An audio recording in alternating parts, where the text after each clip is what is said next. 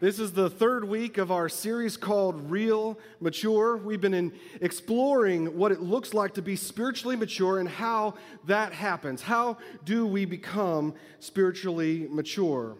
We look at plants, we look at animals, children, uh, and we expect them to grow. From year to year, uh, they grow. Our kids, they learn things, they get smarter, they, they learn about themselves and the world around them, they gain a broader vocabulary. They become better communicators. They, they gain control of their muscles. Their balance gets better. They become mobile. And then they're faster. Um, they, we think about trees. They grow. What maybe started out as a little acorn will grow into a sapling. And, uh, and then it will grow into a tree. The tree becomes bigger. The tree becomes taller. The, uh, they gain those little rings in the trunk, right? They, the trunks get wider. I also am like a tree. If you cut me open, you're going to find those rings, I assure you, for every year I've been alive. That's, that's why I am the way I am. I'm, I do not know. Um, you guys can use that too if you want. It's, it's free. It's free. Um, but see, the same thing is true in our spiritual lives. We are meant to grow. We were meant to begin this relationship with God and that we would progress in that relationship, that relationship with Christ, that, that Christ would begin a work in us and that we would begin a journey towards holiness. We don't have to be holy to be accepted by God. We don't have to clean ourselves up before we begin that relationship. But when we do, a work begins inside of us that makes us holy. We are made righteous by the power of the Holy Spirit. And that process is called sanctification. Uh, sanctification, it takes place in us where things are taken away, sin is removed, things are added, godly things, good things. And so, if you have been a Christian for any amount of time, then you should be able to look back on your life and say, I'm different now than I was. You should be able to look back and see how changes have taken place. Maybe you used to have certain wants and desires, and now you look at your life and you're like, you see that they've been replaced by new desires, new passions. Maybe you used to react a certain way in certain situations, and now you can tell that you don't act like you used to. It's even better when others can see the change that has taken place inside of you, isn't it? I mean, maybe we can't really put our finger on it, but we know that we are not who we used to be, and that's the power of God working in our lives. See, when it comes to spiritual maturity, we start at one place, but we never actually reach the destination, at least not here on earth, right? We're not the finished product. We continue changing, we continue growing until we don't look so much like the person we used to be, but instead we look at the spitting image of Jesus Christ. While we can say that we are saved at that moment, that moment that we turn towards Christ and put our faith and trust in his completed work on the cross, we can also say that we are being saved daily. We are being saved daily from our selfish desires, from those passions of the flesh, the sin that still exists in our lives, the habits of our old selves. Yes, we have crossed over from death to life, and that is the gift of God, but God moves us in, this, in the Holy Spirit. God moves us and changes us from the inside out as sanctification, as we are being sanctified daily. God does this work inside of us that He cleanses us, He purifies us, He makes us holy from the inside out, and we become spiritually mature. Spiritually mature. That's what spiritual maturity is. It's this growing relationship with God that is marked by what God has done inside of us. I know many of you guys, you raised your children in the same house for a long period of time, and maybe you have this place in your house. Uh, I hear sometimes it's maybe in the kitchen or the laundry room, but there's this place in your house where you measure their growth. Anybody ever do that? Anybody ever?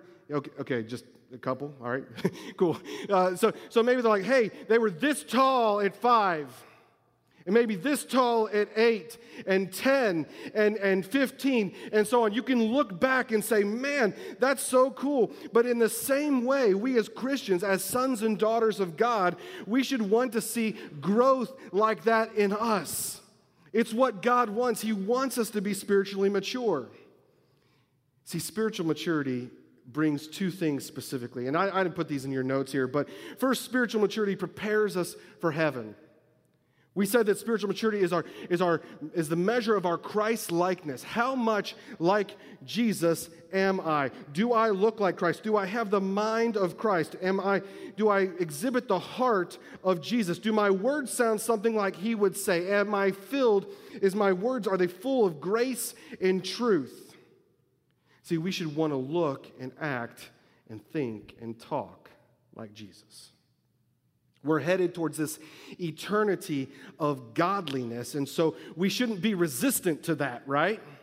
We shouldn't be resistant to that. But second, see, spiritual maturity, spiritual maturity also bears fruit here on earth. It bears fruit here on earth. As sin after sin is removed, after habit after habit, uh, things are, are being done, more space is created for God.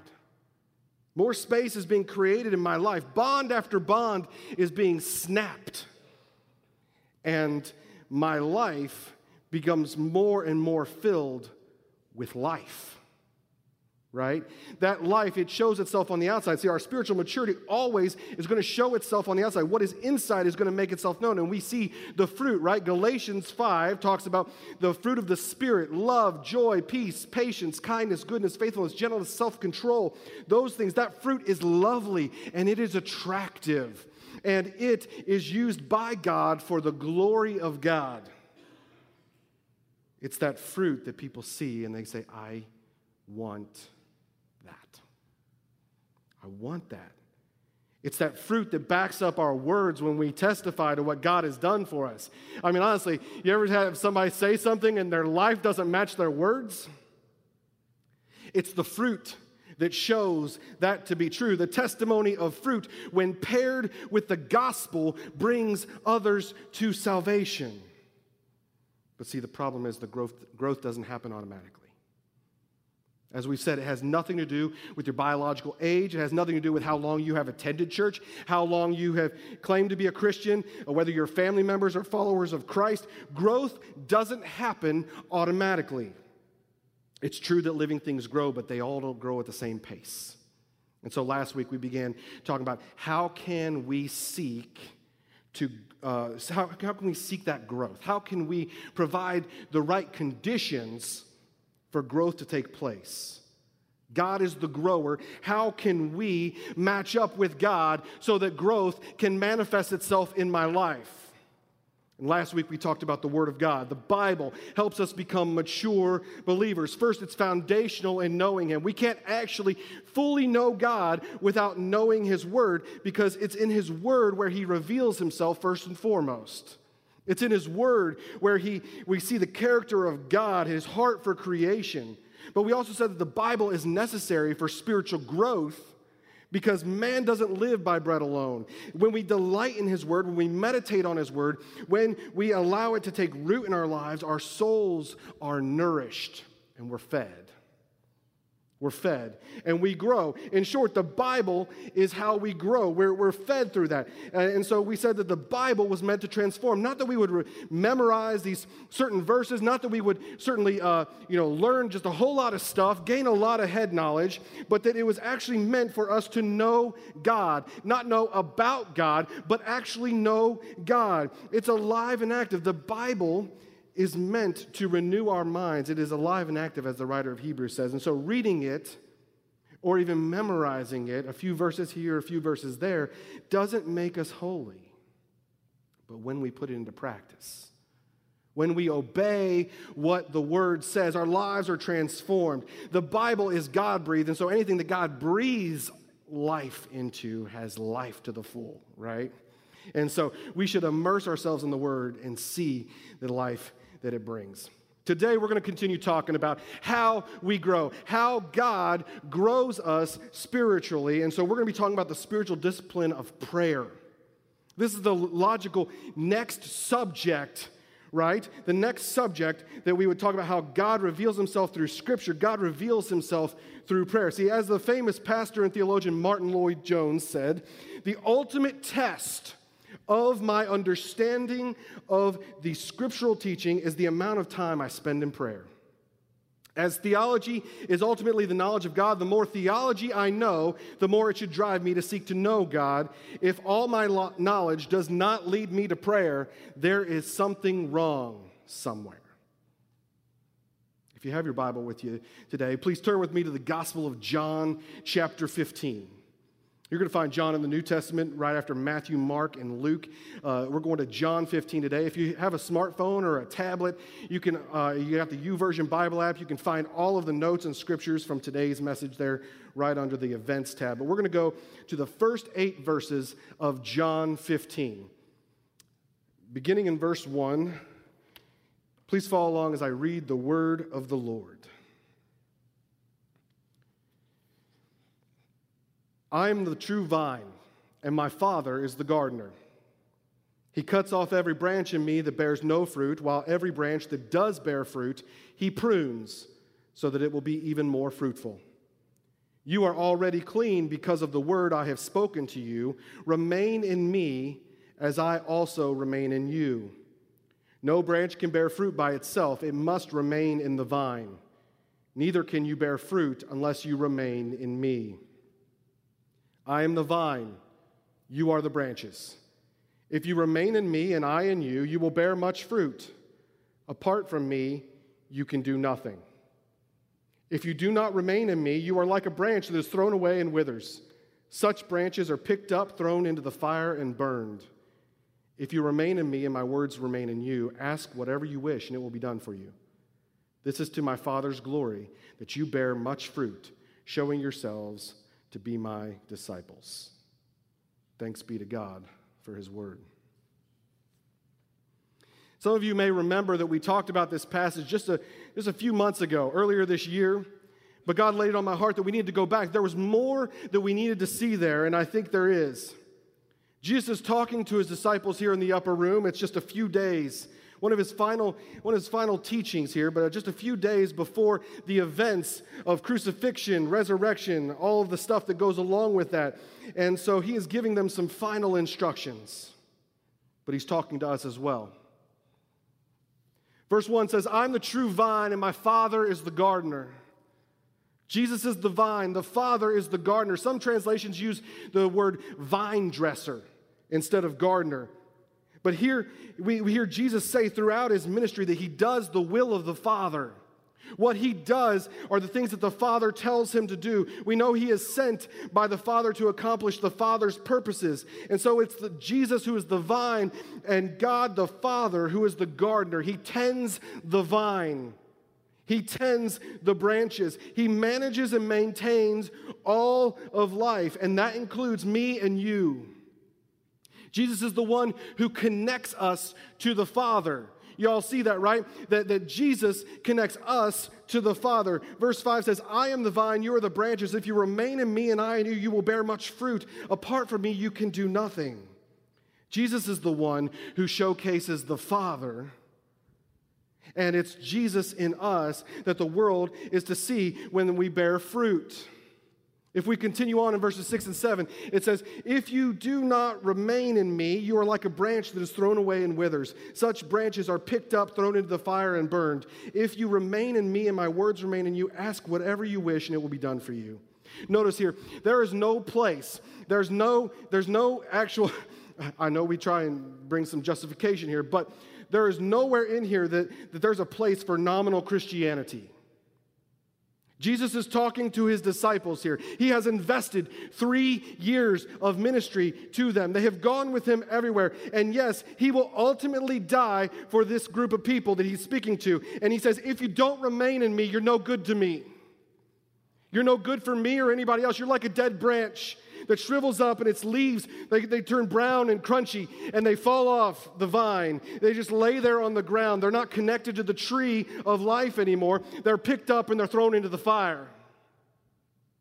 So either we are connected to Jesus Christ, the true vine, and under the meticulous care of the Father, the gardener, or we're not. There are a few things that we need to see here. And the first one is this that prayer is intimacy with God. Prayer is intimacy with God. Jesus is talking to his disciples, right? He knows that there's a lot that's going to be thrown their way.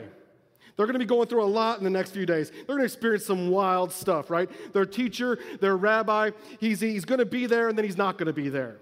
All right, he's going to be crucified. He's going to be buried in a tomb. He's going to be dead for three days, and then he won't be dead for three days anymore. He's going to be alive again. He's going to be resurrected. They're going to see him again, and he's going to walk and talk with them, and then he's going to ascend into heaven. I mean, they're about to go through the, the real wild experience of Jesus here, and yet when Jesus ascends into heaven, this is truly truly when they're all that they learned in the classroom with Jesus, their mentor, their rabbi, their teacher, everything goes into practice.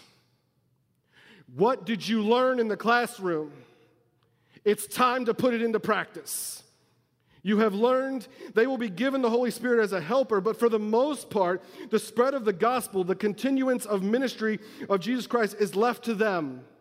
What will they do? How will they do it? And so Jesus stresses to them, He says, Remain in me also as I remain in you. No branch can bear fruit by itself. You can't bear fruit by yourself. You can't make it happen. Stay with me, remain in me, be close to me, be uh, with the vine. I'm the vine, you're the branches, and neither can you bear fruit if you're not with me. So they must remain, they must abide as some translations say. Abiding means that we, we take all of our, uh, we, take, we take all burdens to Him. All of our burdens we take to Him. Uh, we draw all wisdom from Him. We, we draw all strength from Him. Abiding is this closeness, this, this togetherness there. It's so close, it's so intimate. And so the primary way that we do that is through prayer. In prayer, we have this intimacy with God, this closeness. It's just God and His children. This is the way God designed it, that we might have intimacy through prayer. We see Jesus' example time and time again, right? Jesus withdraws from the crowds, he withdraws from the disciples, and he goes away. He leaves the company of his friends, he goes off by himself. Uh, sometimes it happens at night, but really any type of day. Uh, it, it, could happen in the early morning, but we see him withdraw from others and go and pray. They're like, Jesus, where have you been? I've been with my Father. I've been with my Father. He wants to connect with his Father. It's how he maintains connection to the Father during his time on earth. He talks to the Father, and the Father talks to him through prayer.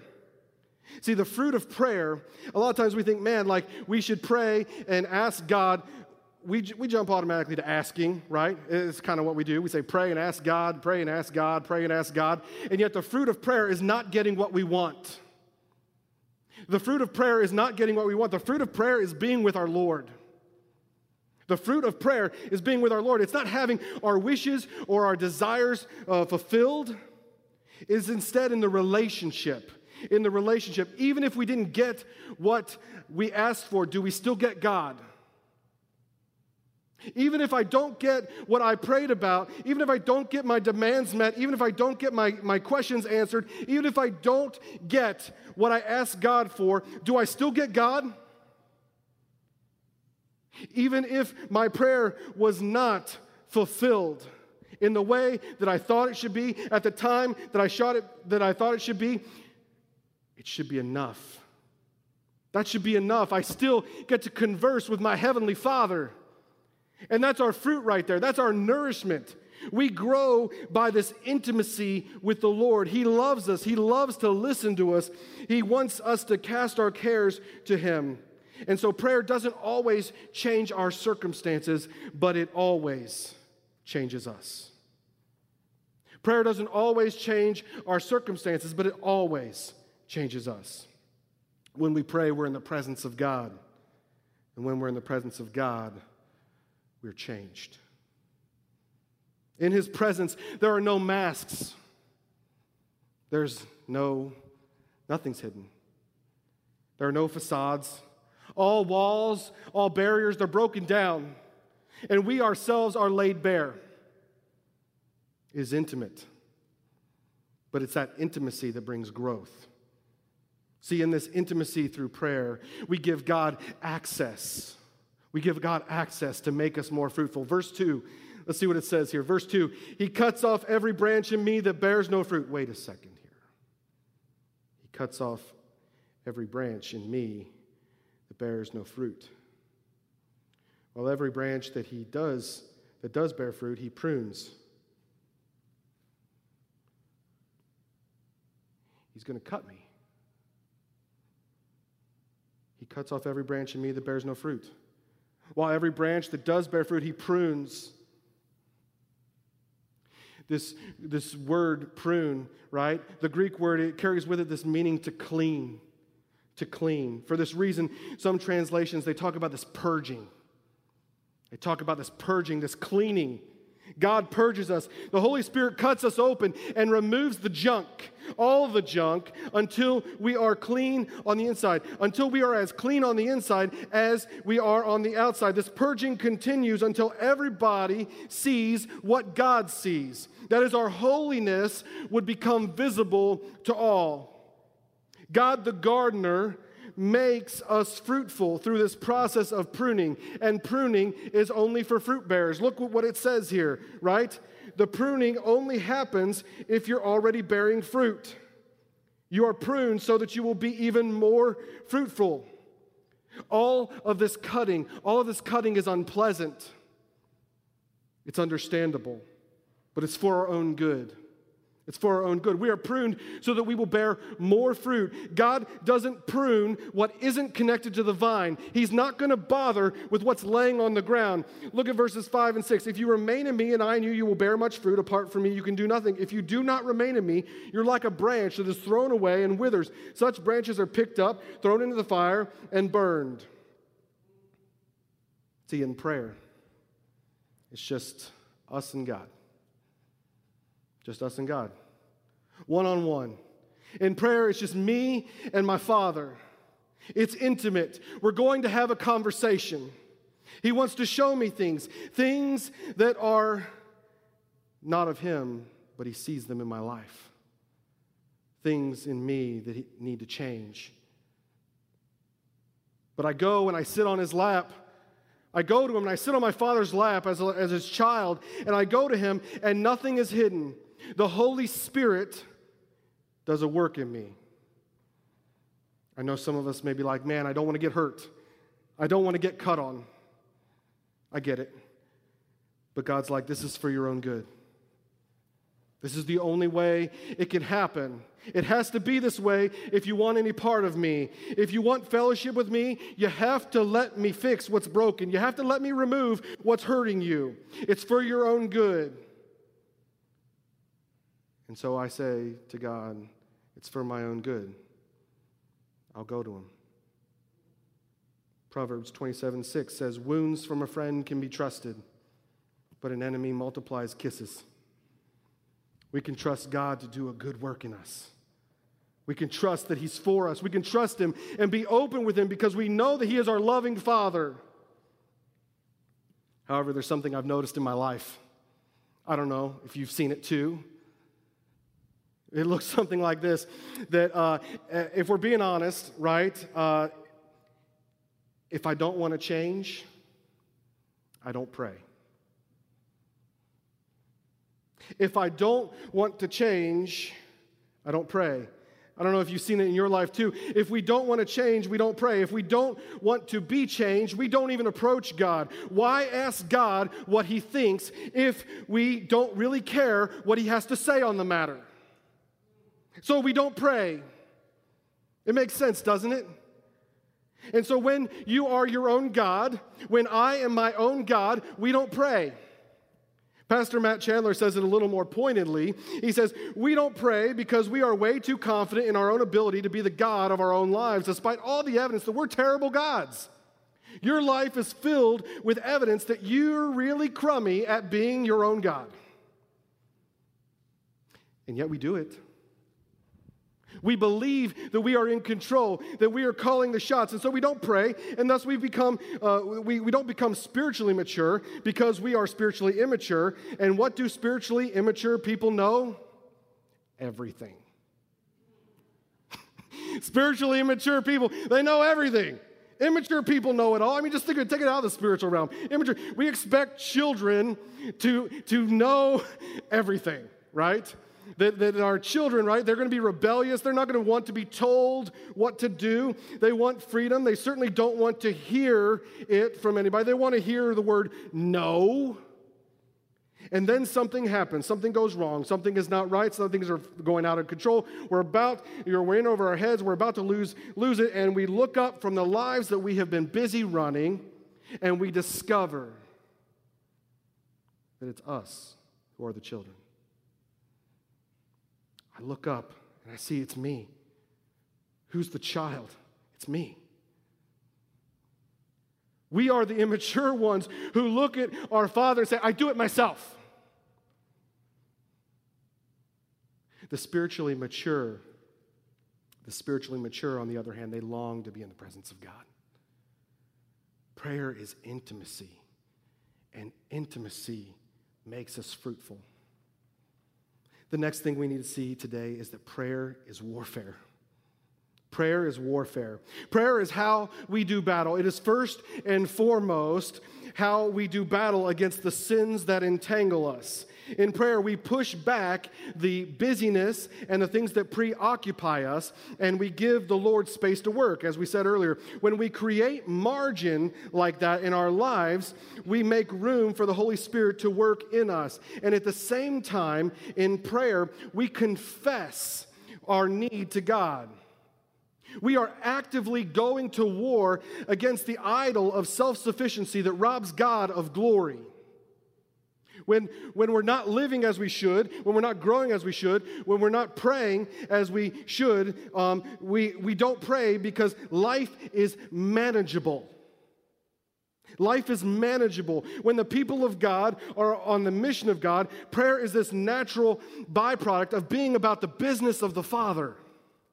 The more we're off mission, the less we pray because Christian life is now manageable. I got this. I just got to stop cussing. I just got to stop drinking. I just got to stop uh, hanging out with those people. I need some new friends. I just need a new relationship. I need a boyfriend, a girlfriend, a husband, a wife. We must be confused. Christianity is not some self help program, the Bible is not a self help book. Self sufficiency is not a Christian virtue. We need God. It was meant to be that way. We were meant to depend on God. And so in prayer, we confess and repent of those attitudes, but prayer is not just how we fight our own sin. Prayer is how we do battle against the darkness.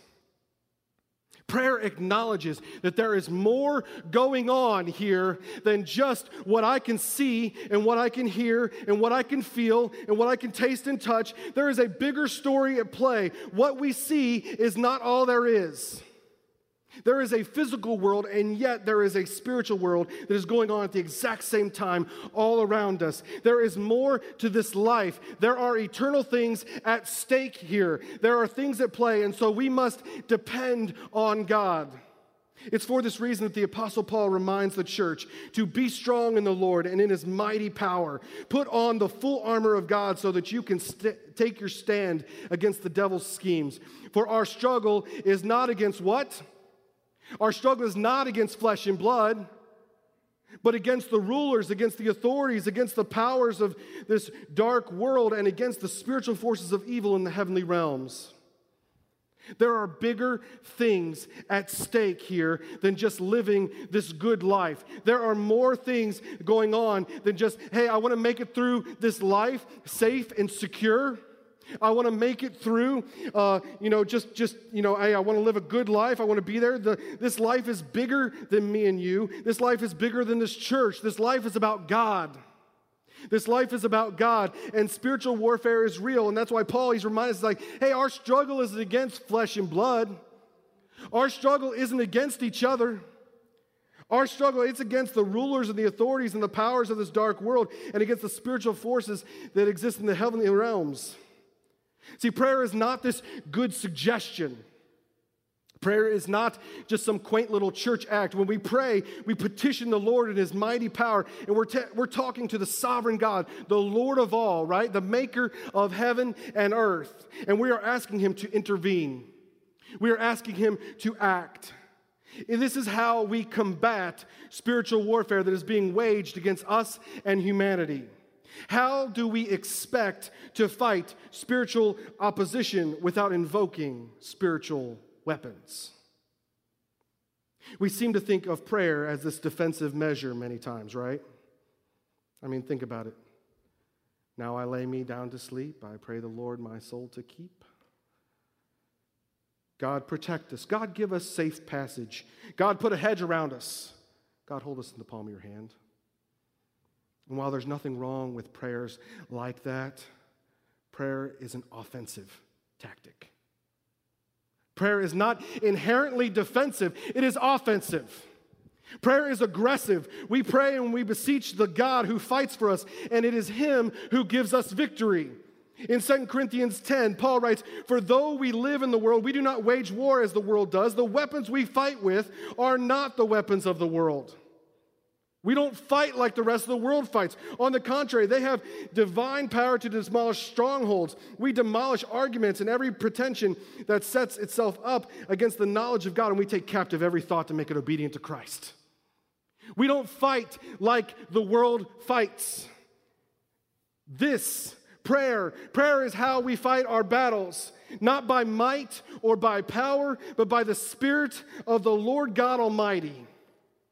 This battle belongs to Him, and He will fight for us. Thus, the spiritually mature, they know that before we go to that person to set the record straight, before we react and give that person a piece of our mind, before we go and have a talk, we go to God. We talk about them to God. Let me say that again. Before we talk to them, before we talk to them, we go to God to talk about them. Notice I did not say we go, we go to our friend to talk about them. I did not say that we go to our small group to talk about them. We go to our God and Father to talk about Him. No need to couch our uh, prayers in gossip, some sort of uh, prayer request. You know what I'm talking about. We go straight to God and we actually pray about it. We do not act as the world does. We do not react as the world does. Instead, we hit our knees and we call upon the Lord. This is how we fight our battles. We fight them with prayer. In his book, Let the Nations Be Glad, Pastor John Piper, he says, Prayer is a wartime walkie talkie, not a domestic intercom. God is more like a general in command central than a butler waiting to bring you another pillow in the den. Our God is watching and waiting to answer our call. And he is eager. There are examples all over the Bible, but just look at Psalm 18. I called to the Lord who is worthy of praise, and I have been saved from my enemies. The cords of death entangled me, the torrents of destruction overwhelmed me. The cords of the grave coiled around me, the snares of death confronted me. In my distress, I called to the Lord. I cried to my God for help from his temple. He heard my voice. My cry came before him into his ears. The cords of death entangled me. The cords of the grave coiled around me.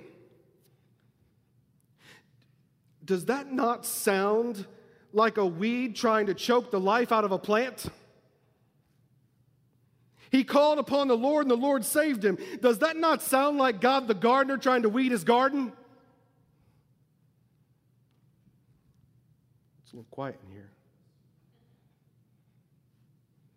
Psalm 118 says, I was pushed back and about to fall, but the Lord helped me. The Lord is my strength and my defense. He has become my salvation. Shouts of joy and victory resound in the tents of the righteous. The Lord's right hand has done mighty things. The Lord's right hand is lifted high. The Lord's right hand has done mighty things. God, the gardener, is vigilant, and he hears our cries for help. And so the next time that you are surrounded, the next time I'm surrounded, the next time we feel the darkness closing in, how about we just pray and tell the darkness, you just tell the darkness, you just wait till my daddy gets here. You just wait. Satan hates prayer, and he will do everything he can to keep us from it. He hates it because it brings intimacy between God and his children. He hates it because it's this weapon that is used against him, and he hates it because of its effectiveness. The last thing we need to see today is that prayer is surrender. Prayer is surrender. See, prayer is effective because of who is involved in the conversation. Prayer is effective because God is effective. Its effectiveness rests solely in the effectiveness of God. Is God effective? Is He trustworthy? Verse 7 of our passage says, If you remain in me and my words remain in you, ask whatever you wish, and it will be done for you. See, God isn't this ATM that, that spits out just anything. What loving father would actually give his children anything they ask for? Sure, kids, have at it. I'm sure some dads have done that. We wouldn't exactly call them good. It's true that God loves to answer our prayers. He loves to listen to our concerns. He loves for us to cast our burdens to Him. He loves to rescue. He's always our hero. He's the hero of the story. He's always working things for our good. Our God can do anything, but let's not get confused. Our God is not named Alexa. We can fight with Him. We can fight with Him on these things that we want or we can surrender to Him. See, prayer is how we go about the mission to which He has called us. But a lot of times, the answer to our prayer is not more stuff. It's not more money. It's not God giving us more or adding more people to do the work. A lot of times, the answer to the prayer is growing what has already been planted. Maturing what already exists, growing deeper roots, strengthening what is already there. We can't do it ourselves. So we can fight with Him or we can surrender to Him. I mean, you, you guys have heard me talk about growing in Christ, and I've tried. I can think about it as hard as I can. I can say, just grow. Grow.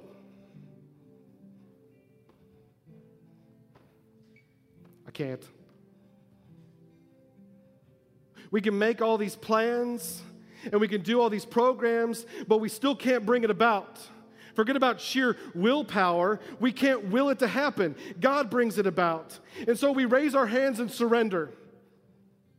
We say, He is in control. And our God is extremely effective at growing things.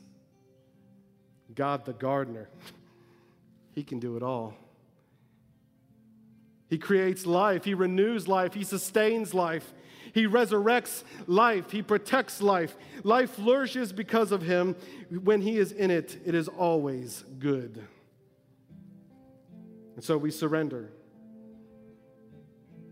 He wants us to become spiritually mature. He wants us to be remade into the likeness of Christ. He wants us to be complete and lack nothing. And when we pray, we align our will with His will.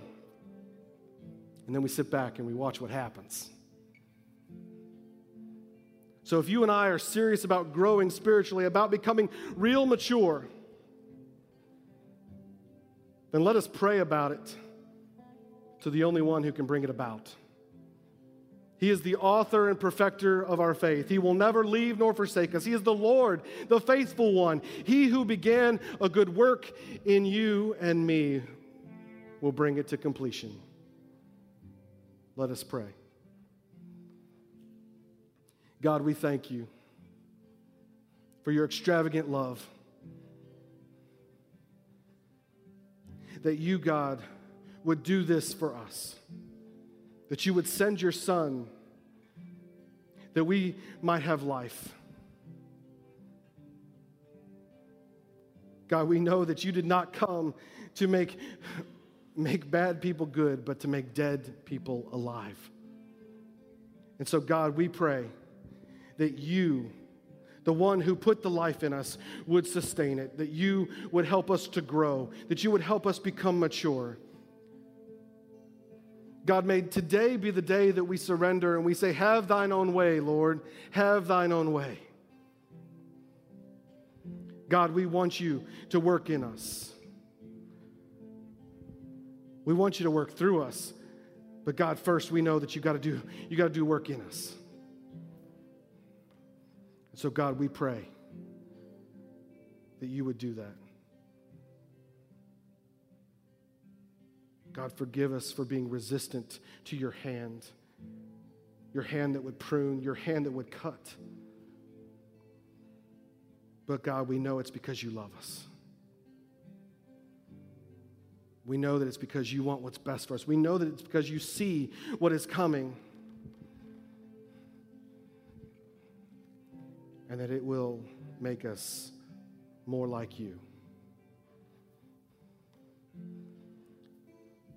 God, thank you for your watchful hand, your careful, your careful hand.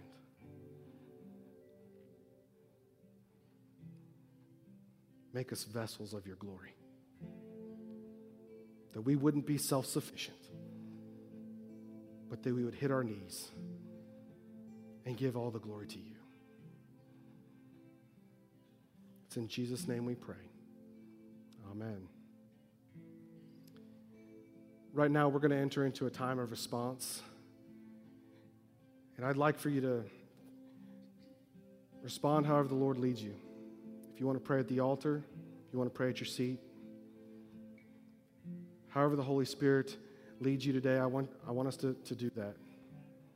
The worship team is going to lead us in a song. So let's stand together. We'll sing together. But let's